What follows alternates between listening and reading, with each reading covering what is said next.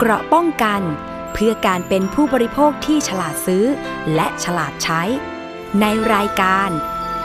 ภูมิคุ้มกัน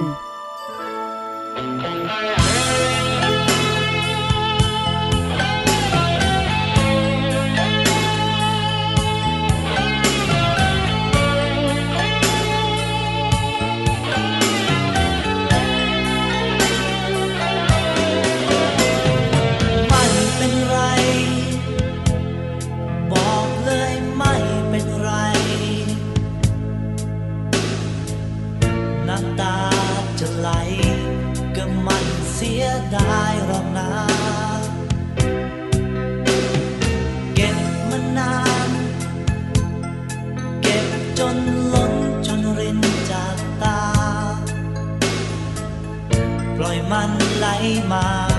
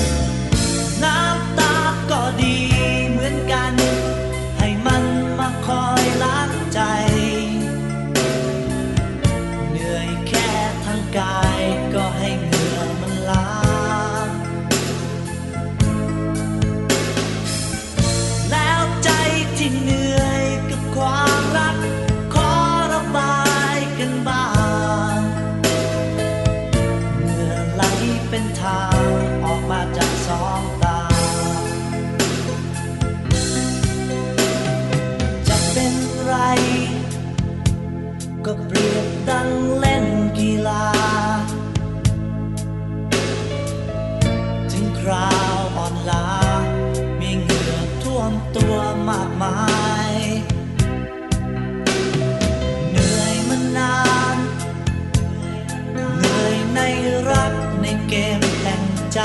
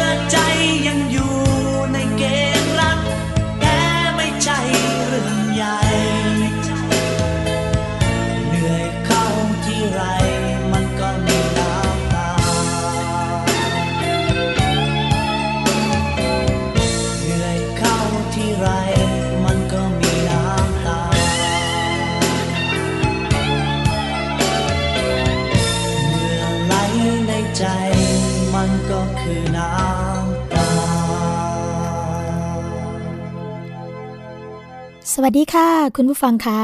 กลับมาพบกับรายการภูมิคุ้มกัน รายการเพื่อผู้บริโภคกันอีกครั้งหนึ่งนะคะ พบกับสวนีชำเฉลียวค่ะ ทุกวันจันทร์ถึงวันศุกร์นะคะ เวลา 11นาฬิกาถึง 12นาฬิกาค่ะ วันนี้ตรงกับวันอังคารที่ 23 สิงหาคม 2559 นะคะ เราพบกันค่ะทุกวันจันทร์ถึงวันศุกร์อย่างที่บอกไปแล้วนะคะ ฟังและเราดาวน์โหลดรายการได้ค่ะทาง www.thaipbsonline.net นะคะและ PBS Thai PBS Radio com ค่ะ แอปพลิเคชันนะคะฟังทางมือถือค่ะ ทางไทย PBS นะคะ ฟังย้อนหลังที่ระบบโทรศัพท์ iOS นะแอปพลิเคชัน Podcast ค่ะ เข้ามากดไลค์กันได้นะคะ ที่หน้าแฟนเพจค่ะ ทาง www.facebook.com/thaipbsradiofan หรือว่าจะโทรมาเพื่อติชมรายการนะคะ รวมทั้งให้ข้อเสนอแนะต่างๆ กับรายการภูมิคุ้มกันได้ค่ะ ทั้งหมายเลขโทรศัพท์027902666 นะคะ และขอสวัสดีไปยังสถานีวิทยุชุมชน ที่เชื่อมโยงสัญญาณกับรายการภูมิคุ้มกันค่ะ สวัสดีไปยังสถานีวิทยุชุมชนคนหนองย่าไซจังหวัดสุพรรณบุรี FM 107.5เมกะเฮิรตซ์สถานีวิทยุชุมชนปฐมสาคร FM 106.25เมกะเฮิรตซ์สถานีวิทยุชุมชนคนเมืองลี้จังหวัดลำพูน FM 103.75เมกะเฮิรตซ์สถานีวิทยุชุมชนวัดโพบาลังจังหวัดราชบุรีค่ะ FM 103.75เมกะเฮิรตสถานีวิทยุเทศบาลทุ่งหัวช้างจังหวัดลำพูน FM 106.25เมกะเฮิรตสถานีวิทยุชุมชนคนเขาวงจังหวัดกาลสิน FM 89.5 เมกะเฮิรต์นะคะ เพราะฉะนั้นค่ะรายการภูมิคุ้มกันของเราสามารถที่จะฟังได้ทั้งระบบออนไลน์ ทั้งมือถือนะคะ แล้วก็ยังฟังพร้อมๆกันกับสถานีที่เชื่อมโยงสัญญาณกับเราได้ด้วยค่ะสำหรับวันนี้นะคะสวัสดีก็มีประเด็นดีๆ มาฝากคุณผู้ฟังกัน โดยเฉพาะประเด็นใกล้ตัวนะคะ อย่างเรื่องของ เสาโทรศัพท์ค่ะะจะเป็นอย่างไรนะคะ เดี๋ยวเรามาพูดคุยกับแขกรับเชิญที่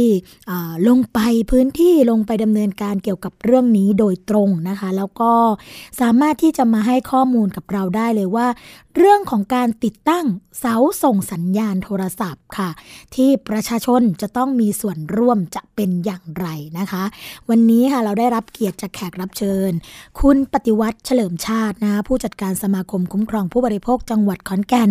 และก็ยังเป็นผู้ประสานงานด้วยนะคะ ในส่วนของเครือข่ายองค์กรผู้บริโภคภาคอีสานค่ะ ตอนนี้อยู่ในสายกับเราเรียบร้อยแล้วนะคะ สวัสดีค่ะ คุณปฏิวัติค่ะ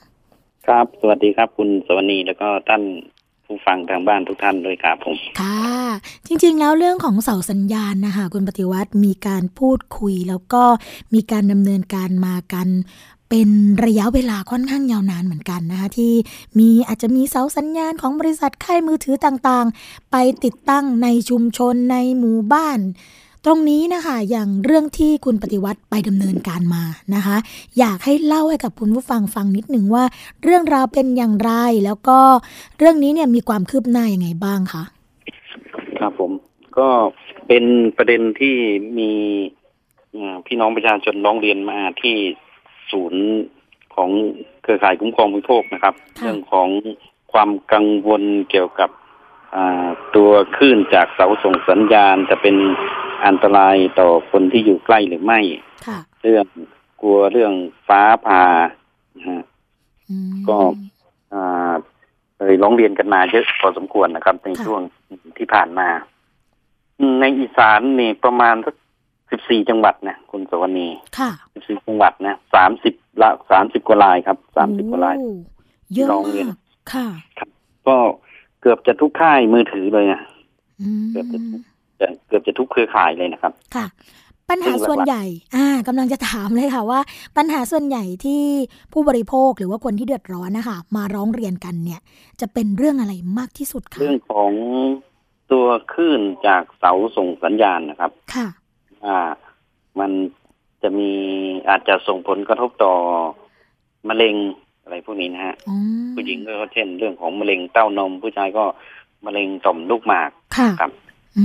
มอันเรื่องของสุขภาพแหละ มาเป็นอันดับหนึ่งนะคะ เรื่องของการอาจจะมีการปล่อยคลื่นสัญญาณออกมา แล้วว่าเกรงว่าจะเป็นอันตรายต่อเรื่องนี้เป็นตัวกระตุ้นทำให้อ่ามะเร็งที่อยู่ในอวัดต่างๆ ของร่างกายทำงานอะไรประมาณนี้ครับนะคะ ค่ะครับ ทีนี้ในส่วนของประชาชนนี่ มันก็มีประกาศของกสทชนะครับค่ะอ่าเพื่อให้ประชาชนนี่ได้ได้ใช้ข้อนี้อ้างกับผู้ประกอบการเขาเรียกว่าประกาศเอ่อหลักเกณฑ์มาตรการกำกับดูแลความปลอดภัยต่อสุขภาพของมนุษย์จากค่ะการใช้เครื่องวิทยุคมนาคมค่ะข้อ 12.5 นะครับอืมจะเขียนไว้ว่าค่ะเพื่อประโยชน์ในการคุ้มครองความ ปลอดภัยของประชาชน ผู้ประกอบการมีหน้าที่ต้องทำความเข้าใจกับประชาชน ที่อาศัยอยู่ในบริเวณที่จะติดตั้งและบริเวณใกล้เคียงค่ะครับอืมแต่ว่าทุกเคส30กว่าเคสที่ร้องเรียนมาที่สมาไอ้สมาคมผู้ขอนแก่นเนี่ย ก็ไม่มีไม่มีการดำเนินการเรื่องนี้ในส่วนของผู้ประกอบการนะครับ ก็คือไม่มีการจัด การประชุมให้ความรู้ให้ข้อมูลกับประชาชนที่อยู่ใกล้บริเวณที่จะไปติดตั้งเสาใช่ไหมคะใช่ครับอืมก็เป็นถึงการที่ว่าผู้ประกอบการ ก็ไปทำสัญญาเช่าที่กับเจ้าของที่ดิน แล้วก็ไปขออนุญาตกับองค์กรปกครองส่วนท้องถิ่นในเขตนั้นค่ะๆก็ตั้งเสาเลยอืมก็ตั้งเสากันขึ้นมาเลย ทีนี้ชาวบ้านอ่าก็ เห็นข่าวเรื่องของการคัดค้านการตั้งเสาหลายที่หลายแห่งในในประเทศไทยนะครับค่ะเขาก็เห็นเห็นข่าวนี้ก็เอ่อมีความกังวลวิตกกังวลก็ร้องเรียนเข้ามาแล้วก็คัดค้านกันไปที่องค์กรปกครองส่วนท้องถิ่นนะครับ อืมค่ะ ครับ ซึ่งเราก็ได้ให้ข้อมูลกับพี่น้องที่ร้องเรียนเข้ามาก็คือว่าเราก็ ต้องใช้สิทธิตามข้อ 12.5 ที่ผมว่ามาก็คือค่ะให้ผู้ประกอบการทำความเข้าใจกับประชาชนในพื้นที่ก่อนที่จะไปทำการเช่าที่ แล้วก็ก่อนที่จะไปยื่นขออนุญาตจากองค์กรปกครองส่วนท้องถิ่นนะฮะอืมค่ะ แล้วในส่วนขององค์กรปกครองส่วนท้องถิ่นนะคะ ในฐานะที่เอ่อผู้ประกอบการเข้ามาขออนุญาตตรงนี้นะคะ ในการที่จะดำเนินการรับอนุญาตก็ดีอะไรก็ดีเนี่ยเขาได้มีการชี้แจงในส่วนของผู้ประกอบการหรือว่าประชาชนไหมคะ ว่าจะต้องมีขั้นตอนกระบวนการอย่างไร หรือว่าจริง ๆ แล้วองค์การเอ่อปกครองส่วนท้องถิ่นก็ไม่ทราบกระบวนการตรงนี้ตามข้อ 12 เหมือนกันคะก็มีน้อยมีน้อยมากนะคุณตัวในที่ค่ะองค์กรปกครองส่วนท้องถิ่นจะทราบเรื่องนี้อืมอ่าส่วนใหญ่ก็ปฏิบัติตามตามหลัก อะไรล่ะหลักการบริหารราชการทั่วไปก็คือว่าอืมถ้าใครอีจะไปขออนุญาตอะไรจากองค์กรปกครองส่วนท้องถิ่นเนี่ยค่ะเขาก็ให้การอนุญาตปกติไปนะฮะอืมก็คือที่ที่องค์กรปกครองส่วนท้องถิ่นเกี่ยวข้องกับการตั้งเสาก็คือเขาจะเอ่อเป็นผู้ถือดูแลกฎหมายเขาเรียกพรบควบคุมอาคารปี2522 นะครับค่ะอือืมม ก็คือถ้าเกิดใครมาขออนุญาตปุ๊บเข้าหลักเกณฑ์ในส่วนของพรบตัวนี้ พรบควบคุมอาคาร 2522ปุ๊บ ทางองค์กรปกครองส่วนท้องถิ่นก็มีหน้าที่อนุญาตไปใช่ไหมคะครับอนุญาตได้อืมให้ให้เป็นเป็นอะไรวิธีขั้นตอนอืมปกติทั่วไปของค่ะของวิธีการทำงานของระบบราชการอยู่แล้วอืมค่ะแต่ก็มีน้อยมากที่ที่เขา ที่เขาไม่อนุญาตนะเหมือนกับว่า อาจจะเป็นประหลัดหรือนายกเขาเคยเห็นข่าวพวกนี้นะครับค่ะเคยเห็นข่าวชาวบ้านคัดค้าน เคยมาร่วมเวทีกับองค์กรผู้บริโภคเรื่องนี้นะฮะอืมค่ะถ้าหากเอ่อมีผู้ประกอบการ AS d t a c 2นี่ เข้าไปขออนุญาตเขาก็อาจจะยังไม่ให้การอนุญาต ก็จะแนะนำให้ผู้ประกอบการนี่ไปการ ไปทำเวทีประชาคมกับค่ะชาวบ้านก่อนอืม ถ้าเกิดเป็นแบบนี้เนี่ยเซานี้ก็มองว่าเป็นเรื่องที่ดีมากเลยนะคะ คุณปฏิวัติ เพราะว่าจริง ๆ แล้วเป็นการลดขั้นตอนด้วย เพราะว่าถ้าเกิดว่าอะมีสองกรณีใช่ไหมคะกรณีที่หนึ่งคือให้อนุญาตไปแล้ว แล้วก็ไม่มีชาวบ้านมาคัดค้านหรือว่าไม่มีผู้ร้องนะคะก็คืออปล่อยให้ติดตั้งเสาสัญญาณกันไป อันนั้นก็คือเป็นกรณีที่หนึ่งแต่ถ้าเกิดเป็นกรณีที่สองก็คือ หลังจากที่อนุญาตไปแล้วนะคะมีชาวบ้านเข้ามาร้องเรียนละว่า ไม่มีการประชาคม ไม่มีการทำประชาพิจารณ์ไม่มีการจัดเวที ให้ความรู้ใด ๆ ก็ต้องเป็นหน้าที่ขององค์กรปกครองส่วนท้องถิ่นอีกใช่ไหมคะ ที่จะรับเรื่องร้องเรียนแล้วก็ต้องดำเนินการให้เป็นไปตามที่ชาวบ้านร้องมามันมันมีบทเรียนอย่างนี้นะค่ะเช่นนะเอ่ออบตองค์กรปกครองส่วนท้องถิ่นให้อนุญาตไปแล้วค่ะก็เอ่อถ้าองค์กรปกครองส่วนท้องถิ่นเห็นความสำคัญของ พี่น้องประชาชนในพื้นที่เขาก็จะเป็นตัวกลางในการชวนกสทช ชวนค่ะผู้ประกอบการมามาคุยกันนะครับอ๋อว่าค่ะพี่น้องส่วนใหญ่ไม่เห็นด้วยคุณอืมถ้าจะขยับไปอีกนิดนึงหรือขยับไปตรงนู้นอืมอันนี้ก็มีมีมีตัวอย่างเหมือนกัน โอ้สุดยอดเลยค่ะครับค่ะ แล้วอีกบทเรียนหนึ่งอ่า บทเรียนหนึ่งค่ะอปทองค์กรปกครองส่วนท้องถิ่นเอ่อ ก็ไม่สนใจอ่าก็โยนไปว่าผมก็ให้การอนุญาตตามขั้นตอนไปแล้วถ้า ถ้าผมจะอ่าอะไรเขาเรียกอืมยื่นอะไรคัดค้านไม่ให้ผู้ประกอบการเขาดำเนินการต่อเขาก็อ้างว่ากลัวจะถูกร้องเรียน กลัวจะถูกผู้ประกอบการมามาร้องเรียนอ่าหรือมาอืมยื่นฟ้องต่อศาลอะไรพวกนี้นะค่ะยื่น ฟ้องต่อศาลปกครองอะไรพวกนี้นะครับค่ะแต่ทีนี้บทเรียนหนึ่งสิคะที่คุณปฏิวัติไปดะไปดำเนินการนะคะ แล้วก็ได้รับการพิพากษาด้วยใช่ไหมคะ ในกรณีนี้ที่ศาลปกครองนครราชสีมา แล้วก็มีครับคำพิพากษาออกมา อยากให้เล่าให้คุณผู้ฟังฟังนิดนึงค่ะ ว่าเรื่องนี้เป็นยังไงกันบ้างคะครับก็มีผู้ประกอบการรายหนึ่งที่เขาจะไปตั้งเสาในในเขตชุมชนนั้นนะค่ะ แต่ว่าอ่าไม่มีการประชาคมนะอืมอืมแล้วก็เขาก็ร้องไปที่องค์กรปกครองส่วนท้องถิ่นร้องไปที่กสทชค่ะกสทช ก็บอกว่ายัง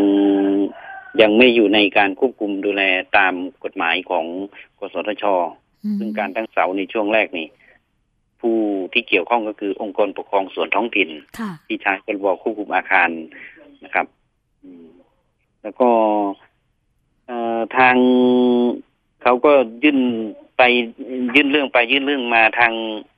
ทางผู้ประกอบการอบตก็ชวนผู้ประกอบการมาคุยนะครับ เคสค่ะที่นครราชสีมานะเขาก็เอาเอารายชื่อ เอารายชื่อว่าอืมได้ทำความชี้แจงได้ทำการรับฟังความคิดเห็นกับคนในในท้องถิ่นในพื้นที่เนี่ยค่ะแต่เป็นเป็นคนที่ไม่ได้อยู่ในพื้นที่นั้นนะอ้าว เออเป็นไม่รู้จากจากพื้นที่ไหนนะที่เขามาค่ะอ้างอิงอ่าอืมจนสุดท้ายเอ่อดูท่าทางร้องไปที่หน่วยงานก็เอ่อยังไม่มีความคืบหน้าค่ะเขาก็เลยสุดท้ายก็เลยไปยื่นฟ้องต่อศาลปกครองอ๋อลงไปที่กสทช กสทช ก็ให้เข้าสู่กระบวนการไกล่เกลี่ยนะค่ะแต่เขาก็มองว่ากระบวนการไกล่เกลี่ยมันเหมือนกับมันจะทำให้ผู้บริโภคเสียเปรียบอืมแล้วก็เอื้อกับ เอกชน บริษัทเอกชน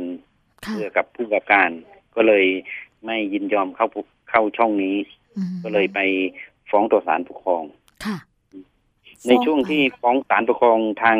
ผู้ประกอบการเขาก็ไม่ไม่ได้ดำเนินการก่อสร้างต่อเติมใดๆต่อ อืมก็ชะลอไว้ก่อนใช่ไหมคะจะไว้ก่อนค่ะแล้วก็เอ่อศาลก็ตัดสินมาแล้วนะครับว่า การดำเนินการระเบียบขั้นตอนการปฏิบัติขององค์กรปกครองส่วนท้องถิ่นก็ก็อยู่ในขั้นตอนวิธีปฏิบัติราชการอืมก็คือก็คืใกอล้ๆกับศาลยกฟ้องนะฮะเคอ๋สนี้อก็ซึ่งตอนนี้อยู่ในช่วงของอุทธรณ์กันอยู่ครับ ค่ะ จริง ๆ แล้วเรื่องนี้ก็คือว่าเราฟ้องเพื่อให้เพิกถอนคำสั่งที่องค์การบริหารส่วนท้องถิ่นเนี่ย มีการอนุญาตให้ก่อตั้งเสาใช่ไหมคะ ใช่ฮะค่ะ แล้วครับในกรณีนี้เนี่ยได้มีการให้ข้อเท็จจริงด้วยไหมคะว่าอ่า ในส่วนของประชาชนที่ทางบริษัทอ้างว่า ให้ข้อมูลก็ดี หรือว่าการทำประชาคมก็ดีเนี่ย เป็นชาวบ้านที่อยู่นอกท้องถิ่นหรือว่านอกพื้นที่ที่มาก่อตั้งเสาอะค่ะ เป็นชาวบ้านที่ไหนก็ไม่ทราบ ตรงนี้เราได้มีการให้ข้อเท็จจริงกับส่วนของหน่วยงานที่เกี่ยวข้องด้วยไหมคะ คุณปฏิวัติ ทางเจ้าตัวเขาก็ ก็ได้ให้ข้อมูลนะฮะอืมได้ให้ข้อมูลนะค่ะได้ให้ครับอืมเอ่อศาลยกฟ้องแล้วก็ทางผู้ประกอบการเขาเขาจะรื้อถอนณจุดที่ก่อสร้างนะ ของกรณีที่นครราชสีมาที่ฟ้องต่อศาลปกครองครับ อ๋อ ก็คือว่าทางผู้ประกอบการก็ไม่สร้างต่อแหละ แล้วก็ยินดีที่จะยกเสาออกไป หรือว่าถอนเสาออกไป อืม แต่ว่า เพื่อเป็นหลักประกันให้กับกับตัวเขาเองตัวคนที่ร้องเรียนเขาก็ยังที่จะยื่นอุทธรณ์เขายื่นอุทธรณ์ไปแล้ว เพราะว่าต้องยื่นอุทธรณ์ภายในสามสิบวันนะครับ ค่ะ อืม ค่ะ ก็หลังจากนี้เราคงต้องมาติดตามกันใช่ไหมคะว่า ในส่วนของการดำเนินการ ทางกระบวนการทางกฎหมายจะเป็นอย่างไรต่อไป แต่ทีนี้ในส่วนของเคสอื่น ๆ หรือว่ากรณีอื่น ๆนะคะ คุณปฏิวัติที่เข้ามาร้องเรียนเรื่องการก่อตั้งเสาสัญญาณ ตรงนี้ทางสมาคมคุ้มครองผู้บริโภค ก็ยังคงดำเนินการเดินหน้าเรื่องนี้ต่อไปอีกเรื่อย ๆ เลยใช่ไหมคะ ครับผมยังดำเนินการไปเรื่อยคือไอ ที่ประชาชนส่วนใหญ่ที่เขากังวลคือเรื่องเรื่องตัวคลื่นว่ามันเป็นอันตรายต่อสุขภาพหรือไม่เนี่ยอืมันก็ยังเป็นข้อเอ่อยังไม่มีข้อยุตินะค่ะแต่ว่าปัจจุบันนี่ มันมันยังเป็นเรื่องที่ถกเถียงกันอยู่ยังหาข้อยุติไม่ได้ว่าอันตรายมากน้อยเพียงไรอืมนะฮะแต่มีงานวิจัยทางวิทยาศาสตร์ เพิ่มมากขึ้นเรื่อยๆว่าคลื่นจากแม่เหล็กไฟฟ้านี่ มีผลกระทบต่อสุขภาพของมนุษย์นะครับ ค่ะอืมอืม เพราะว่าจริง ๆ คลื่นแม่เหล็กไฟฟ้าเท่าที่เราทราบกันก็จะเป็นลักษณะคล้ายๆ กับคลื่นไมโครเวฟใช่ไหมคะ ที่ใช่ครับที่ออกมาแล้วก็อาจจะทำให้เกิด เขาเรียกว่าพลังงานความร้อนใช่ไหมคะแล้วก็ทำให้สิ่งมีชีวิตที่อยู่บริเวณใกล้เคียงเช่นต้นไม้หรือว่าอะไรเนี่ยไม่มีการเจริญเติบโตอันนี้คือไปอ่านข้อมูลประกอบมานะคะ แต่ว่ายังยังไงก็ดีก็คงต้อง ให้เกิดความชัดเจนเกี่ยวกับเรื่องนี้มาก ๆ อาจจะต้องมีงานวิจัยมาสนับสนุนเยอะๆ ทีนี้ในครับข้อเสนอค่ะ ข้อเสนอของทางเครือข่ายนะคะอ่าเกี่ยวกับเรื่องนี้เนี่ยเรามีข้อเสนอหรือว่าแนวทางการปฏิบัติยังไงบ้างคะข้อเสนอนี่หนึ่งก็คือก่อนที่ผู้ประกอบการจะมาตั้งเสาในเขตชุมชนนั้นๆน่ะค่ะอย่าผู้ประกอบการอย่าเพิ่งไปทำสัญญากับเจ้าของที่ดินอืมควรที่จะอ่ามีการ ชี้แจงทำความเข้าใจกับคนในชุมชนก่อนค่ะอันนี้ผู้ประกอบการก็จะก็จะไม่ไม่ต้องไปเสียเงินอะไรมากมาย ค่ะนะฮะอยากจะชวนชุมชน ชวนทางองค์กรปกครองส่วนท้องถิ่นนั้นๆนะค่ะมาพูดคุยกันอืมอันนี้อันที่หนึ่ง อันที่สองจำนวนคนที่มาร่วมในการรับฟังความเห็นนี่ก็ควรที่จะมากกว่ากึ่งหนึ่งของเขตรัศมีนั้นๆนะครับ อาจจะเป็น รัศมีห้ากิโลนะครับอืมอืมแล้วก็กระบวนการยื่นขอใบอนุญาต ไปที่องค์กรปกครองส่วนท้องถิ่น กับกสทชนี่ ควรที่จะเป็นกระบวนการอันเดียวกันนะครับค่ะตอนนี้กฎหมายมันแยกก็คือว่าแยกก็คือในการตั้งเสานี่ผู้ประกอบการ จะต้องไปยื่นที่องค์กรปกครองส่วนท้องถิ่นค่ะอืมตามพรบควบคุมอาคารอืมเมื่อตั้งเสาเสร็จเรียบร้อย ถึงจะไปขอใบอนุญาตกับกสทชอืมอืมค่ะ แล้วก็กสทช ก็จะบอกว่าเมื่อให้ใบอนุญาตเรียบร้อยนี่แหละก็ก็อยู่ในในการควบคุมของของของข้าพเจ้านะฮะอ๋อของตัวเองค่ะนั่นถึงมีการแผ่ขึ้นเรียบร้อยแล้ว อันนี้อยู่ในการควบคุมของกสทชอืมค่ะอืมอีกประเด็นต่อมาเรื่องของตัวคลื่นที่ ที่ส่งจากเสานะค่ะว่ามันแรงหรือมันน้อย แต่ที่ผ่านมานี่กสทชไปตรวจวัดขึ้นเอ่อมีตัวอย่างที่เขาไปตรวจที่ภาคกลางเนี่ยเขาบอกว่าทุกเสาที่เขาไปตรวจห้าสิบกว่าต้นนี่ค่ะก็ปล่อยขึ้นสัญญาณที่อยู่ภายใต้เกณฑ์ของกสทชกำหนดอยู่ครับอืมแต่ทาง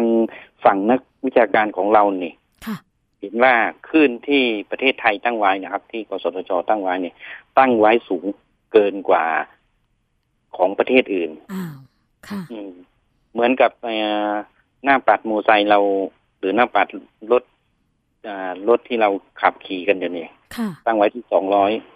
มันก็ไม่มีใครขับถึงสองร้อยใช่ไหมฮะถูกต้องค่ะอ่าไม่มีใครขับ เปรียบเทียบเหมือนกับคลื่นของอันนี้เหมือนกัน มันก็ไม่มีใครใค รเกิใครนปล่อยตรงนั้นขึ้นเกินเกินนี้ค่ะอ่าฉะนั้นแล้วกสทชควรที่จะทบทวน ทบทวนตัวเลขการปล่อยขึ้นนี่ค่ะนะฮะอืมว่ามีความปลอดภัยหรือว่ามีอันตรายต่อสุขภาพจริงหรือเปล่าใช่ไหมคะว่าเกณฑ์ที่กำหนดมาเนี่ยอาจจะสูงเกินไปไหมเพราะว่ายังไงก็ไม่มีทางที่จะปล่อยไปถึงตรงนั้นอยู่แล้ว ตรวจกี่ครั้งกี่ครั้ง ก็ไม่เกินมาตรฐานหรือว่าไม่เกินเกณฑ์ตรงนี้อยู่ดี ใช่ไหมคะครับอืมค่ะ ซึ่ง ทางองค์กรพิพากเรามีงานศึกษาชิ้นหนึ่งนะเรียกว่าเป็นงานวิจัยฉบับย่อนะครับค่ะเรื่องการมีส่วนร่วมของประชาชนในการตั้งสถานีวิทยุคมนาคม ซึ่งทางองค์กรผู้ก็ได้ยื่นให้กับทางกสทชไปแล้วค่ะไอตัวข้อเสนอพวกนี้ที่ผมว่ามานะค่ะอ่าอืมแต่ว่าเอิ่มก็คงต้องไปตามแล้วก็ไป ไปอะไรนะไปจี้กสทชว่าได้เอาข้อเสนอของฝั่งประชาชนไปปรับปรุงแก้ไขยังไงหรือเปล่า ค่ะ คงต้องติดตามกัน เพราะว่าจริง ๆ แล้วในส่วนของการทำงานด้านการคุ้มครองผู้บริโภคนะคะ ไม่ว่าจะเป็นภาคประชาชนก็ดี หรือว่าหน่วยงานอิสระที่มีบทบาทหน้าที่ตรงนี้ก็คงต้องประสานความร่วมมือกัน แล้วก็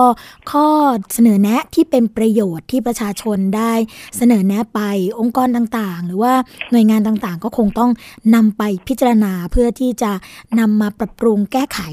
ให้ได้รับประโยชน์สูงสุดสำหรับประชาชนนะคะท้ายที่สุดนี้ค่ะ อยากให้คุณปฏิวัติฝากอะไร กับคุณผู้ฟังที่ติดตามฟังรายการภูมิคุ้มกันของเราอยู่ด้วยค่ะ ครับ คือทางคนที่ค้านเสากับองค์กรพิพากที่ที่ที่เป็นที่ปรึกษาหรือให้ความเห็นกับกสทช ให้ความเห็นกับกับผู้หลงเรียนนี่ เราไม่ได้เราไม่ได้คัดค้านเรื่อง เรื่องของการตั้งเสานะแต่ว่าการตั้งเสานี่มันอืมผู้ประกอบการก็ต้องทำตามกติกา ที่กสทชกำหนดค่ะหนึ่งอันที่สองเราสิ่งที่เราเราเราไม่ได้ปฏิเสธเรื่องของการใช้เทคโนโลยี 3G 4G ที่เราใช้กันอยู่นี่นะค่ะแต่ว่าเอ่อข้อเสนอที่เราเสนอกันอยู่ตอนนี้เนี่ย มันจะนำไปสู่ไปผลักดันให้ผู้ประกอบการนะครับนำเทคโนโลยีที่มันเหมาะสม ที่มีผลกระทบต่อผู้บริโภคต่อประชาชนนี่ น้อยกว่าเหมือนกับที่ต่างประเทศนะฮะอืมในต่างประเทศนี่ มันมีการเรียกร้องไปถึงเขตพื้นที่ปลอด Wi-Fi เลยนะคุณตัวนี้อืมค่ะคือไปพื้นที่ไหนมันก็มีแต่ Wi-Fi เนี่ยค่ะเอ่อทีนี้คนที่เขามีภูมิต้านทานอาจจะน้อยหรือเป็นคนที่แพ้คลื่นพวกนี้อยู่แล้วเนี่ยค่ะค่ะอยู่ในพื้นที่เอ่อที่เอ่อ สาธารณะหรือที่ทั่วไปได้เพราะว่ามีแต่ Wi-Fi Wi-Fi Wi-Fi กันทั้งนั้น บางคนปวดหัวมันเลยก็ไปนะคะกดดันให้ผู้ประกอบการนี่ เปลี่ยนแปลงเตตัวของอุปกรณ์เทคโนโลยีนะครับค่ะอืม ก็จะมีพื้นที่ที่ปลอด Wi-Fi เลยอืมคนไหนที่แพ้ขึ้นก็เข้าไปอยู่ในพื้นที่นั้นค่ะก็เหมือนกับโดมเหมือนกับสวนสาธารณะทั่วไปนะฮะค่ะ ที่ต่างประเทศเข้าไปถึงนู่นแล้ว เราเรายังมาถกเถียงกันอยู่เรื่องของอืมตั้งเสาในชุมชนอะไรพวกนี้อืมค่ะอืมอีกอันหนึ่งคือเสานี่มันอาจจะตั้งอยู่นอกหมู่บ้านในบนภูเขาอย่างนี้ครับ แต่ว่าในชุมชนนี่มันก็จะเป็นกล่องในต่างประเทศต้องเป็นกล่องที่ติดตั้งเป็นระยะระยะนะครับ ค่ะ ที่มีความถี่ต่ำ มีผลกระทบกับคนมนุษย์นี่น้อยที่สุดเลยพวกนี้นะอืมแต่เมืองไทยนี่ก็ยังถกเถียงกันว่า เสาสูงขนาดไหนยังไงตั้งได้หรือเปล่าอยู่เลยนะคะ ตรงนี้ครับอืมค่ะ ก็ถือว่าเป็นเรื่องที่ น่าสนใจมากนะคะ ในเรื่องของข้อเสนอหรือว่าสิ่งที่คุณปฏิวัติฝากเอาไว้ เพราะว่ายังเขตปลอด Wi-Fi เนี่ยน่าสนใจมาก เพราะว่าอย่างบางพื้นที่ไม่ได้จำเป็นที่จะต้องมี Wi-Fi หรือว่ามีคลื่นโทรศัพท์ตลอดเวลานะคะ เช่น ในส่วนของสถานเลี้ยงเด็กก็ดี หรือว่าบริเวณที่มีผู้ป่วยนะคะก็ไม่จำเป็นจะต้องมีคลื่นแม่เหล็กตรงนี้ หรือว่ามีคลื่นไมโครเวฟตรงนี้ผ่านอยู่ตลอดเวลา เพราะว่าบางคนเนี่ยแพ้จริง ๆ แล้วก็มีอาการปวดหัวเวียนศีรศีรษะอะไรก็ว่ากันไปตรงนั้นนะคะ วันนี้ค่ะ รายการภูมิคุ้มกัน ต้องขอขอบพระคุณนะคะ คุณปฏิวัติเฉลิมชาติค่ะ ผู้จัดการสมาคมคุ้มครองผู้บริโภคจังหวัดขอนแก่น และผู้ประสานงานเครือข่ายองค์กรผู้บริโภคภาคอีสานนะคะ ที่มาให้ข้อมูลดีๆ กับเราในวันนี้รวมทั้งข้อเสนอแนะต่างๆ ที่เป็นประโยชน์นะะสำหรับคุณผู้ฟังที่ฟังรายการภูมิคุ้มกันเราอยู่ในขณะนี้ด้วย แล้วก็หวังว่าโอกาสต่อไปนะคะ เราคงได้มาพูดคุยเรื่องราวดีๆ แบบนี้แล้วก็แลกเปลี่ยนกันในรายการภูมิคุ้มกันนะคะ คุณปฏิวัติคะครับผม ค่ะครับขอบค่ะขอบพระคุณมาก ๆ เลยค่ะ ครับครับสวัสดีครับค่ะสวัสดีค่ะก็เป็นเรื่องราวดีๆจริง ๆ นะคะคุณผู้ฟังที่ทางเครือข่ายผู้บริโภคเองก็จะมีประเด็นต่างๆ มาแลกเปลี่ยนในรายการภูมิคุ้มกันอยู่เสมอ อย่างกรณีเรื่องของการติดตั้งเสาสัญญาณโทรศัพท์เนี่ยก็เป็นเรื่องที่หลายคนติดตามนะคะว่าจะ เป็นอย่างไรแต่ว่าปัญหาต่างๆเนี่ยถ้าเกิดเรามองดูกันให้ชัดให้ลึกนะคะก็จะเห็นว่าก็ยังคงเป็นปัญหาที่ผู้ประกอบการเองเนี่ยเมื่อไปขออนุญาต องค์กรบริหารส่วนท้องถิ่นนะคะ แต่ก็ยังจะไม่มีการทำประชาคม หรือว่าไม่มีการทำประชาพิจารณ์ หรือว่าให้ข้อมูลต่างๆ กับประชาชนที่อยู่ในบริเวณรัศมีที่จะติดตั้งเสานะคะแต่ถ้าเกิดทำตามกระบวนการชัดเจนนะคะมีรูปแบบการดำเนินการที่เป็นในทางที่ เดียวกันเนี่ยประชาชนเองเขาก็ไม่ได้ปฏิเสธเทคโนโลยีแบบนี้นะคะแต่อยากทำให้ถูกต้องถูกกฎถูกระเบียบกันมากกว่าค่ะ ช่วงแรกของรายการภูมิคุ้มกันนะคะ เราคงจะพักกันไว้สักครู่หนึ่งเดี๋ยวมาติดตามในช่วงที่ 2 พร้อมกับนานาสาระดีๆ ที่ยังมีมาฝากคุณผู้ฟังอีกเช่นเคย พักกันสักครู่ค่ะ เกราะป้องกัน เพื่อการเป็นผู้บริโภคที่ฉลาดซื้อ และฉลาดใช้ ในรายการ ภูมิคุ้มกัน แล้วมีอย่างที่ไหนครับ จะไม่ให้ซ่อมฝายชะลอน้ลุง ดังอีกสองนัดแล้วลุง กวินเป็นยังไงบ้างก็ไม่รู้อะฉันจะเข้าไปดูก่อนนะ โถ่แล้วกลั้นน้ำตาไม่อยู่เลยจริงยายใบ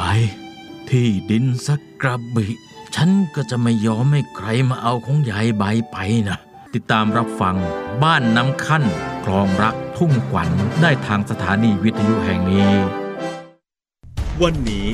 การดูข่าวของคุณจะไม่ใช่แค่ในทีวีไทย PBS ให้คุณดูข่าวได้หลากหลายช่องทางถูกน้ำท่วมเต็มพื้นที่ เว็บไซต์ www.thaipbs.or.th/news Facebook Thai PBS News Twitter @thaipbsnews YouTube Thai PBS News ไหลล้นทะลักเข้ามากดติดสนันในการข่าวพร้อมๆกับหน้าจอไร้ขีดจำกัดเรื่องเวลา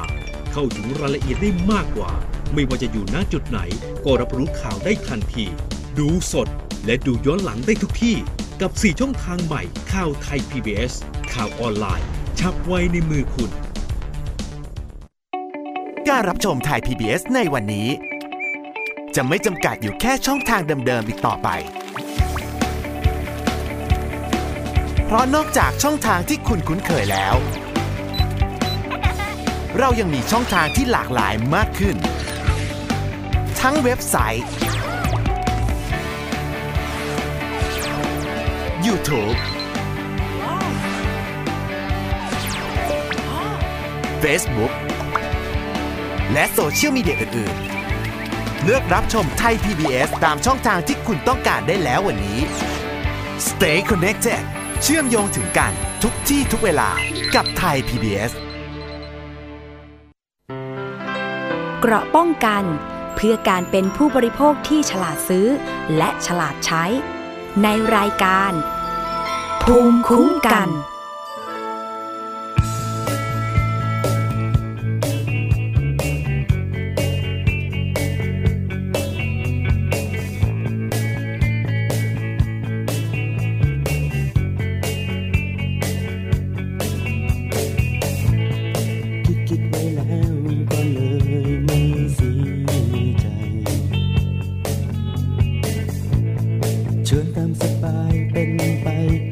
ไ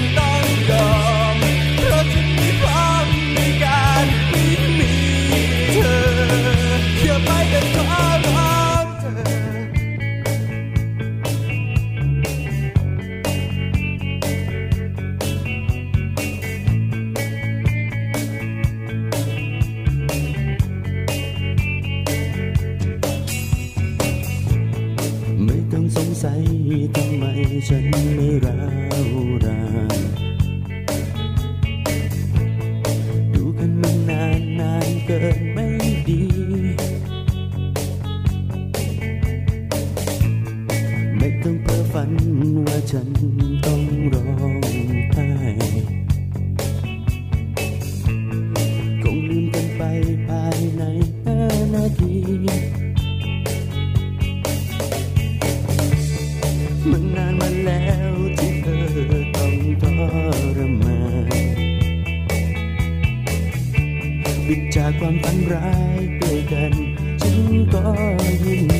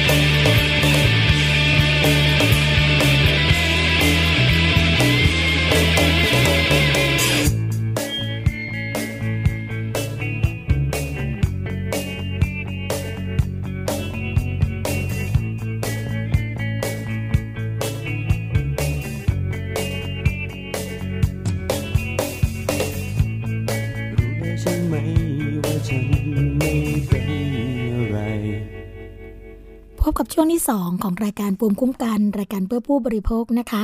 ฟังและดาวน์โหลดรายการได้ค่ะ ทาง www.thaipbsonline.net นะคะ และ www.thaipbsradio.com ค่ะ แอปพลิเคชันนะคะ ดาวน์โหลดกันได้เลยทั้ง App Store แล้วก็ Play Store เพียงพิมพ์คำว่าไทย PBS เท่านั้นนะคะ ก็สามารถที่จะติดตามรับฟังรายการของไทย PBS ได้ทางระบบมือถือค่ะ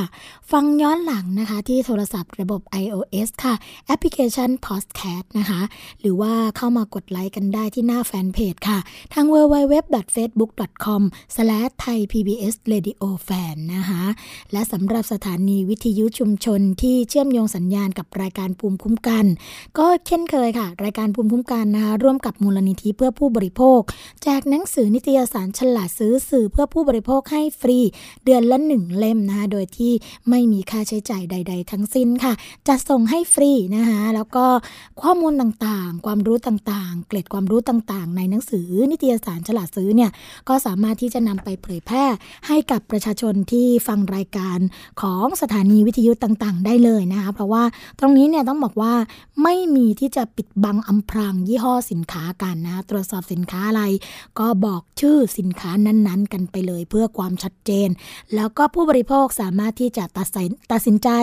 เลือกซื้อเลือกใช้สินค้าที่มีคุณภาพได้นะคะ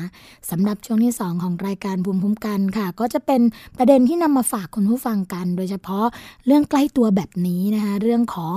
การบุกจับคลินิกเสริมความงามเถื่อนค่ะ ที่ทำลูกค้าหน้าเบี้ยวนะคะทางกระทรวงสาธารณสุขร่วมกับตำรวจก็มีการบุกจับคลินิกสเต็มเซลล์เถื่อนค่ะ ที่รับฉีดโบท็อกซ์นะแล้วก็เสริมความงาม อ้างว่าจบหมอจากเกาหลีนะคะแล้วแต่ว่าพบลูกค้าแพ้รุนแรงจนหน้าเบี้ยวค่ะ นาวาอากาศตรีนายแพทย์บุญเรืองไตรเรืองวรวัฒน์นะอธิบดีกรมสนับสนุนบริการสุขภาพ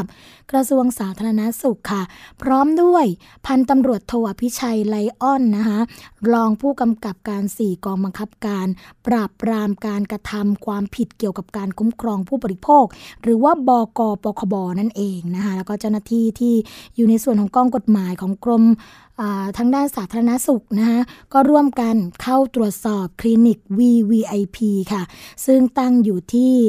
ถนนเทียนร่วมมิตรนะคะเขต ห้วยขวางกรุงเทพนี่แหละใกล้กับสถานีรถไฟฟ้าใต้ดิน ศูนย์วัฒนธรรมแห่งชาตินะคะหลังจากที่ได้รับร้องเรียนจากประชาชนค่ะคุณผู้ฟังที่ได้เข้าใช้บริการนะคะว่า หลังจากมีการฉีดโบท็อกเข้าไปแล้วเนี่ยทำให้หน้าเบี้ยวแล้วก็เกิดอาการแพ้อย่างรุนแรงค่ะ จากการเข้าไปตรวจสอบคลินิกดังกล่าวนะคะ คุณผู้ฟังก็พบว่าเป็นอาคารพาณิชย์ชั้นเดียวค่ะ มีลักษณะการเปิดเป็นคลินิกเสริมความงาม ที่มีการแบ่งพื้นที่เพื่อเป็นห้องไว้รองรับลูกค้านะคะที่มาใช้บริการค่ะ โดยมีนางสาวพิชนันนะคะขอสงวนนามสกุลเอาไว้แล้วกันนะอายุ 28ปีค่ะ รับเป็นเจ้าของแล้วก็เป็นผู้ให้บริการด้วยนะนอกจากนี้ค่ะก็ยังพบหลอดใส่เลือดจำนวน 23 หลอด เครื่องปั่นจำนวน 2 เครื่องนะฮะยาเวชภัณฑ์แผนปัจจุบันหลายรายการที่ไม่ได้ขึ้นทะเบียนออยค่ะ เจ้าหน้าที่จึงเก็บไว้เป็นของกลางนะคะทั้งหมดแล้วก็เก็บไว้เพื่อเป็นหลักฐานด้วย ก่อนจะเชิญตัวนางสาวพิชนันเนี่ยเข้ามาสอบสวนเพิ่มเติมค่ะ ทางด้านนางสาวพิชนันนะคะคุณผู้ฟังก็ให้การว่าเป็นผู้ดูแลแล้วก็เป็นผู้ให้บริการกับลูกค้าที่มาใช้บริการ ซึ่งได้เปิดบริการมาประมาณ 6-7 เดือนแล้วนะแล้วก็ตัวเองเนี่ยเรียนจบแพทย์จากประเทศเกาหลี ด้านการรักษาด้วยสเต็มเซลล์นะคะทีนี้เจ้าหน้าที่ก็ได้ตรวจสอบค่ะ ก็พบว่าไม่เป็นความจริงนะโดยวิธีการให้บริการเนี่ยก็คือจะทำการเจาะเลือดของผู้เข้าใช้บริการมาปั่นแยกตะกอนแล้วก็แยกออกจากเลือดนะคะแล้วก็นำเลือดมาฉีดใต้ผิวหนัง เพื่อเสริมความงามให้ดูอ่อนเยาว์ขึ้น ซึ่งทางร้านเนี่ยได้มีการสื่อสาร เพื่อจูงใจให้คนที่มาใช้บริการว่ากำลังเป็นที่นิยมอยู่ในขณะนี้นะคะการตรวจสอบเนี่ยก็พบไปแล้วนะคะว่าลักษณะแบบนี้ถือว่าเป็นการหลอกลวงผู้บริโภค แล้วก็ทำให้เกิดความเสียหายแล้ว คนที่อ้างว่าเป็นเจ้าของหรือว่าผู้ดูแลเองเนี่ยก็ไม่ได้จบแพทย์จาก ประเทศเกาหลีนะคะแล้วก็เป็นแค่เขาเรียกว่าผู้ให้บริการเฉยๆอาจจะเคยทำงานในส่วนของคลินิกเสริมความงามอื่น ๆมานะคะ แต่ว่าก็ถือว่าผิดแหละผิดกฎหมายนะคะจะได้ดำเนินการในขั้นตอนต่อไปค่ะก็ระมัดระวังกันไว้นะคะสำหรับผู้ที่ชื่นชอบชื่นชมเรื่องการเสริมความงามราคาประหยัด หรือว่าราคาไม่ประหยัดหรอกแต่ว่า สะดวกสบายในการเข้าไปไม่ต้องจองคิวนานอะไรนานนะคะ อันนี้ก็ต้องระมัดระวังตรวจสอบกันดีๆ ค่ะคุณผู้ฟังคะ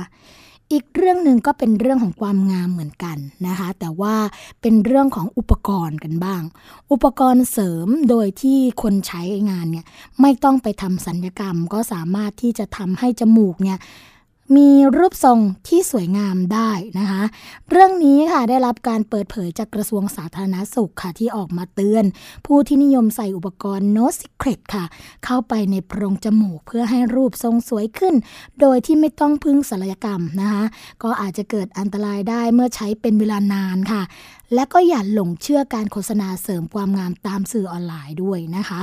อุปกรณ์ที่เรียกว่า No Secret เนี่ยค่ะ เป็นลักษณะชิ้นพลาสติกเล็กๆนะคะที่ใส่ในจมูก เพื่อดันให้มีรูปทรงสวยขึ้นโดยที่ไม่ต้องศัลยกรรมนะ ก็มีจำหน่ายในสื่อออนไลน์ค่ะ นายแพทย์สวรรณชัย วัฒนายิ่งเจริญชัยนะซึ่งท่านเป็นรองปลัดกระทรวงสาธารณาสุข แล้วก็โฆษกกระทรวงสาธารณาสุขค่ะ ก็กล่าวว่านะคะอุปกรณ์ดังกล่าวเนี่ยอาจเกิดอันตรายได้ หากใช้เป็นเวลานานค่ะ ถ้าอุปกรณ์มีความแข็งแล้วก็มีความยืดหยุ่นไม่ดีนะคะโดยอาจจะไปกดทับเนื้อเยื่อด้านในโพรงจมูกทำให้ทะลุ หรือกดทับจนเป็นแผลได้ค่ะ และแผลเนี่ยก็อาจจะเกิดการอักเสบนะคะ คุณผู้ฟัง จนทำให้ติดเชื้อเข้าไปสู่โพรงจมูกค่ะอย่างไรก็ตามนะไม่ควรใส่อุปกรณ์ดังกล่าวเวลานอน เพราะว่าอาจจะหลุดเข้าด้านในจนเกิดอาการอุดตันทางเดินหายใจได้ค่ะ แล้วก็ต้องพิจารณาอย่างถี่ถ้วนนะคะ อย่าหลงเชื่อการโฆษณาตามสื่อออนไลน์ เพราะว่าอาจก่อให้เกิดอันตรายแบบไม่คาดคิดค่ะ อันนี้ก็เป็นอุปกรณ์นะที่ช่วยเรื่องของความงามโดยที่ไม่ต้องไปผ่าตัดให้เจ็บตัวแต่ กลับมีอันตรายร้ายแรงกว่าที่เราคาดคิดไว้นะคะก็ยกตัวอย่างค่ะ อย่างสมัยก่อนนะหรือว่าตอนนี้เองอะก็มีเหมือนกันเรื่องของเหล็กดัดฟันนะคะหรือว่าเป็นตัวรีเทนเนอร์ต่างๆเนี่ยพอเอามาใช้นะคะก็มีสารปัลลอสารตะกั่วต่างๆ ที่ปนเปื้อนตามสีที่อยู่ในอุปกรณ์เหล่านั้น หรือบางทีเนี่ยแทงเข้าไปในเหงือกนะคะก็เกิดการอักเสบได้ทำให้มีปัญหาเกี่ยวกับเรื่องของระบบช่องปละช่องปากนะคะปากมีกลิ่นฟันผุต่างๆเนี่ยก็เป็นอันตรายที่คาดไม่ถึงเหมือนกันนะว่าตอนนี้เนี่ยก็มีการโฆษณาตามสื่อออนไลน์ต่างๆ เพราะฉะนั้นผู้ปกครองนะคะอาจจะต้องตรวจตราตรวจสอบให้รอบคอบ ก่อนที่บุตรหลานของเราเนี่ยจะติดหรือว่าหลงเป็นเหยื่อกับดักตรงนี้นะคะก็ต้องระมัดระวังช่วยกันดูแลค่ะ อีกเรื่องหนึ่งนะคะอีกเรื่องหนึ่งเป็นเรื่องของ นมโรงเรียนกันบ้างค่ะคุณผู้ฟัง จากการตรวจสอบตรวจวิเคราะห์นะคะเรื่องของนมโรงเรียนเนี่ยก็พบว่าไม่ผ่านมาตรฐานค่ะถึง 24.9%นะคะเขาบอกว่าเนื้อนมเนี่ยไม่รวมกับไขมันค่ะ ซึ่งก็ต่ำกว่าเกณฑ์นะคะขณะที่แบคทีเรียทั้งหมดเนี่ยสูงกว่ามาตรฐานค่ะ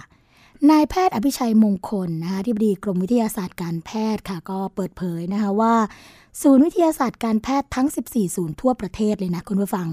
โดยสำนักคุณภาพและความปลอดภัยอาหาร กรมวิทยาศาสตร์การแพทย์ค่ะ ร่วมกับสำนักงงานคณะกรรมการอาหารและยา หรือว่าออยนะคะ แล้วก็สำนักงงานสาธารณสุข หรือว่าสสจเนี่ยทั่วประเทศ ได้ร่วมกันเฝ้าระวังคุณภาพของนมโรงเรียนค่ะ ทั้งชนิดพัชเจอร์ไลแล้วก็ UST นะคะโดยตรวจวิเคราะห์ทั้งด้านโภชนาการก็มีเรื่องของเนื้อนมนะคะที่ไม่รวมกับไขมัน ไขมันไม่มีการรวมตัวหรือว่าโปรตีนต่างๆเนี่ยไม่มีความเหมาะสมนะเกี่ยวกับเรื่องของคุณลักษณะต่างๆ รวมทั้งด้านจุลชีววิทยาด้วยค่ะ ก็คือจำนวนแบคทีเรียทั้งหมดนะคะซึ่งจุลินทรีย์บ่งชี้สุขลักษณะการผลิตนะเช่นโคลิฟอร์มนะแล้วก็เชื้ออีโคไลอย่างที่บอกไปแล้ว อย่างเชื้ออีโคไลเนี่ยก็จะเป็นดัชนีชี้วัดเรื่องของความสะอาดนะคะคุณผู้ฟัง ถ้าเกิดอาหารหรือว่านมมีการปนเปื้อนเชื้ออีโคไลเนี่ยก็แสดงว่า อาจจะมีการปนเปื้อนของอุจจาระนะก็เป็นเรื่องของความสะอาดนั่นเอง และเชื้อโรคอาหารเป็นพิษค่ะ พวกเชื้อ Bacillus cereus นะคะเชื้อ Listeria นะคะ monocytogenes นะคะแล้วก็เชื้อซามูเนล่านะคะซึ่ง เชื้ออีกตัวหนึ่งที่ค่อนข้างที่จะรุนแรงนะคะ ก็คือ Staphylococcus aureus นะคะแล้วก็เป็นการดำเนินการตามประกาศของกระทรวงสาธารณสุขด้วย ฉบับที่ 350 พุทธศักราช 2556 เรื่องนมโคนะคะซึ่งในช่วงปี 2555 ถึง 2558 ค่ะ ก็ได้มีการวิเคราะห์นมโรงเรียนนะคะจำนวน 1,750 ตัวอย่างค่ะคุณผู้ฟัง แยกเป็นชนิดพัชไลนะคะ UST จากผลการตรวจเนี่ยก็พบว่าไม่ได้มาตรฐานถึง 436 ตัวอย่างค่ะ คิดเป็น 24.9%นะคะซึ่งในจำนวนนี้ก็เป็นนมชนิดพัชเจอร์ไลท์อยู่ 321 ตัวอย่าง แล้วก็ UST 115 ตัวอย่างค่ะสาเหตุนะคะที่ไม่ได้มาตรฐานก็เนื่องจากว่าไม่ผ่านเกณฑ์ด้านโภชนาการค่ะ ด้านจุลชีววิทยาแล้วก็ไม่ผ่านเกณฑ์ทางด้านโภชนา เขาเรียกว่าโภชนาการและจุลชีววิทยาเลยทั้งสองด้านนะคะซึ่งด้านโภชนาการส่วนใหญ่เนี่ยก็จะมีสาเหตุมาจากเนื้อนมไม่รวมกับไขมันนะคะหรือว่าไขมันเนี่ยต่ำกว่ามาตรฐานค่ะทางด้านจุลชีววิทยาก็พบว่านมชนิดพัชไลท์นะคะไม่ผ่านเกณฑ์เนื่องจากจำนวนแบคทีเรียทั้งหมดสูงกว่ามาตรฐานร้อยละ6.9 ค่ะ จุลินทรีย์ที่บ่งชี้เรื่องสุขลักษณะการผลิตที่ไม่ดีนะคะ ก็พบร้อยละ 3.1 ค่ะ แล้วก็เชื้อโรคอาหารเป็นพิษนะคะร้อยละ 3.8 ขณะที่ชนิด UHT ค่ะ ไม่ผ่านเกณฑ์นะคะ เนื่องจากว่าพบแบคทีเรียทั้งหมดสูงกว่ามาตรฐานร้อยละ 2.9 แล้วก็มีเชื้อโรคอาหารเป็นพิษถึงร้อยละ 0.9นะคะอันนี้ก็เป็นเรื่องของนมโรงเรียนค่ะ ซึ่งอยู่ใกล้ตัวเรามาก ๆ เลยนะคะ ลูกหลานของเราเนี่ยก็ต้องดื่มกัน แล้วก็บางที่เนี่ยไม่ต้องไม่ใช่บางที่หรอกค่ะ ทุกที่ก็มีการแจกนมโรงเรียนเพื่อที่จะให้บุตรหลานนะคะเอากลับมาดื่มที่บ้านด้วยในช่วงปิดเทอม ทีนี้ถ้าเกิดว่าไม่มีมาตรฐานแบบนี้เนี่ยก็เสี่ยงที่จะเป็นอันตรายต่อสุขภาพนะคะก็ฝากหน่วยงานที่เกี่ยวข้องควรจะเข้ามาดูแลเกี่ยวกับเรื่องนี้อย่างจริงจัง แล้วก็เข้มงวดด้วยค่ะ อีกเรื่องหนึ่งค่ะคุณผู้ฟังคะ เป็นเรื่องที่ทางกระทรวงสาธารณสุขนะคะ โดยกรมควบคุมโรคเนี่ยก็มีการลงพื้นที่ติดตาม เกี่ยวกับเรื่องของการดำเนินงานคลินิก อาชีวเวชกรรม แล้วก็เวชกรรมสิ่งแวดล้อม ที่พื้นที่รอยต่อรอบเมืองทองคำค่ะ ก็เพราะว่าเป็นห่วงนะคะ เรื่องของสุขภาพประชาชนรอบเมืองทองคำที่จังหวัดพิจิตรค่ะผู้บริหารกรมควบคุมโรคนะคะนำโดยนายแพทย์อำนวยกาจินะค่ะอธิบดีกรมควบคุมโรค พร้อมคณะนะคะได้มีการลงพื้นื้นที่ที่โรงพยาบาลส่งเสริมสุขภาพตำบล เขาเจ็ดลูกอำเภอทับคล้อจังหวัดพิจิตรค่ะ เพื่อดำเนินการติดตามนะคะ เกี่ยวกับเรื่องของการตรวจ การดำเนินการเฝ้าระวังผลกระทบด้านสุขภาพของประชาชนรอบเหมืองทองคำค่ะ ซึ่งนายแพทย์อำนวยนะคะก็กล่าวว่ากระทรวงสาธารณสุขเองเนี่ยโดยกรมควบคุมโรคได้ดำเนินการเฝ้าระวังสุขภาพประชาชนรอบเหมืองทองคำในพื้นที่รอยต่อ 3 จังหวัด มีจังหวัดพิจิตรเพชรบูรณ์แล้วก็พิษณุโลกอย่างต่อเนื่องนะคะ แล้วก็มีการดำเนินการใน 4 มาตรการหลักก็คือการเฝ้าระวัง การสำรวจการพัฒนาระบบข้อมูล แล้วก็การสื่อสารความเสี่ยงอย่างต่อเนื่อง เพื่อที่จะเป็นเรื่องของระบบการป้องกันผลกระทบที่จะเกิดขึ้นด้านสุขภาพนะคะ ซึ่งในปี 2559 ค่ะหน่วยงานสาธารณสุขนะคะ ทั้งส่วนกลางส่วนภูมิภาค แล้วก็หน่วยงานที่เกี่ยวข้องเนี่ยก็มีการตั้งคณะกรรมการเพื่อดำเนินการในการแก้ไขปัญหาค่ะ เช่น คณะกรรมการตรวจสอบข้อเท็จจริง การแก้ไขปัญหาข้อขัดแย้งนะคะ เรื่องผลกระทบต่อสิ่งแวดล้อมและก็สุขภาพ จากการทำเหมืองแร่ทองคำแล้วก็มีการตั้งคณะทำงานเนี่ยภายใต้คณะกรรมการดังกล่าวอีก 2 ชุด ก็คือชุดแรกเนี่ย ทำงานตรวจสอบแก้ไขปัญหา และก็คณะที่ 2 ก็คือเรื่องของการวางแผนแก้ไขปัญหาด้านผลกระทบด้านสุขภาพของประชาชนนะคะเพื่อที่จะหาแนวทางป้องกัน แล้วก็แก้ไขปัญหาด้านสุขภาพ แล้วก็สิ่งแวดล้อมด้วยค่ะ ซึ่งมีการดำเนินการเฝ้าระวังก็ดูแลสุขภาพนะ เช่น การเฝ้าระวังการสัมผัสค่ะ โดยการเก็บตัวอย่างเลือดแล้วก็ปัสสาวะนะคะเพื่อหาระดับสารเคมี โลหะหนักในร่างกาย แล้วก็การตรวจร่างกายเพื่อหาการที่สัมพันธ์กับมลพิษในพื้นที่ค่ะ ทีนี้หากประชาชนมีข้อสงสัย ก็สามารถสอบถามข้อมูลเพิ่มเติมได้ค่ะ ที่สายด่วนกรมควบคุมโรคนะคะ 1422 ค่ะ จริงๆ แล้วเรื่องนี้เนี่ย ไม่ใช่เฉพาะแค่ประชาชนที่อยู่รอบเมืองแร่จังหวัดพิจิตรเท่านั้นนะคะ แต่ถ้าเกิดว่าบ้านเราชุมชนของเราเนี่ยมีภาวะเสี่ยงหรือว่ามีเรื่องของมลภาวะต่างๆ ที่อาจจะก่อให้เกิดอันตราย และเราสงสัยนะคะว่าเอ๊สิ่งเหล่านี้เนี่ยจะทำให้สุขภาพของเราเสื่อมโทรมไปหรือเปล่า ก็สามารถที่จะแจ้งนะคะหรือว่าสอบถามข้อมูลเพิ่มเติมค่ะ ที่กรมควบคุมโรคเลย หมายเลขโทรศัพท์ 1422 ค่ะ คุณผู้ฟังคะ มาถึงช่วงสุดท้ายของรายการภูมิคุ้มกันกันแล้วนะคะ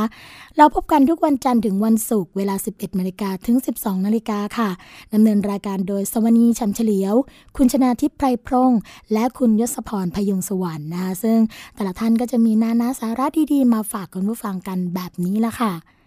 มาถึงช่วงสุดท้ายกันจริง ๆ แล้วนะคะ เวลาผ่านไปรวดเร็วเหลือเกิน พบกันใหม่ค่ะในวันต่อไปสำหรับวันนี้ สวัสดีและรายการภูมิคุ้มกันคงต้องขอกล่าวคำว่า สวัสดีค่ะ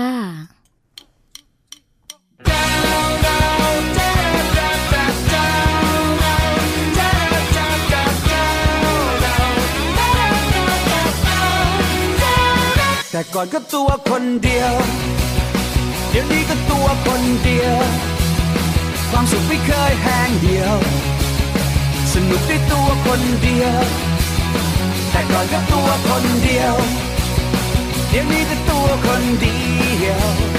ความรักก็ไม่ยึดเหนี่ยว สนุกได้ตัวคนเดียว ก็เป็นอย่างนี้มันสุขใจมันสุขใจเหลือเกิน ได้ทำอะไรทำอะไรมันก็ดูเพลิดเพลินไม่ต้องวุ่นวาย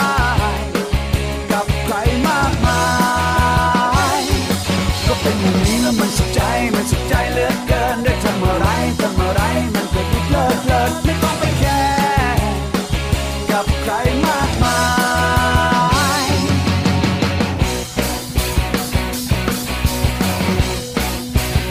ก็อยู่ฉันตัวคนเดียว ไม่คิดว่ามันเป็นเรื่องใหญ่ ชีวิตก็ยังเต็มเหนียวก็สุขได้ตัวคนเดียว ไหนก็ไปคนเดียว ดูหนังก็ดูคนเดียว ไม่เห็นต้องรอใครเกี่ยว สนุกฉันตัวคนเดียว ก็เป็นอย่างนี้มันสุขใจ มันสุขใจเหลือเกินได้ทำอะไรทำอะไรมันจะดูเพลิดเพลินไม่ต้องวุ่นวาย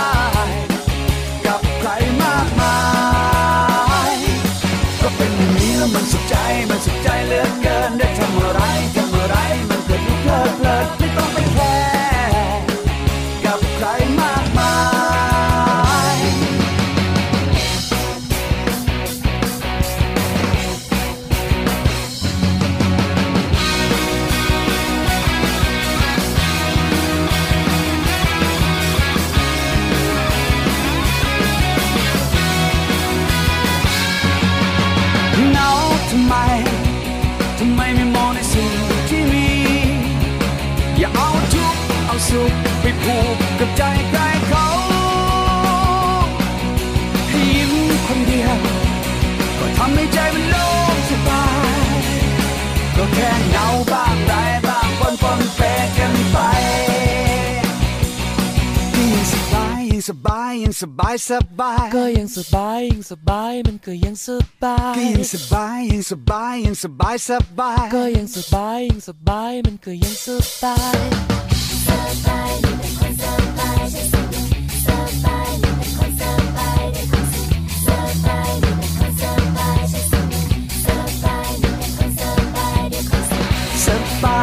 ความสบายฉันสนุกสบายมีแต่ความสบายด้วยความสุขสบายมีแต่ความสบายฉันสนุกสบายมีแต่ความสบายด้วยความสุขให้มันสุขใจมันสุขกายในตัวเราเอง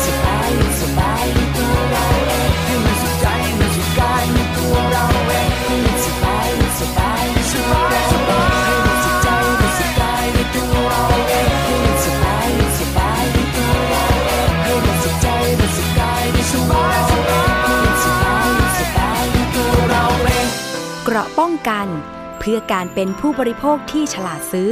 และฉลาดใช้ ในรายการ ภูมิคุ้มกัน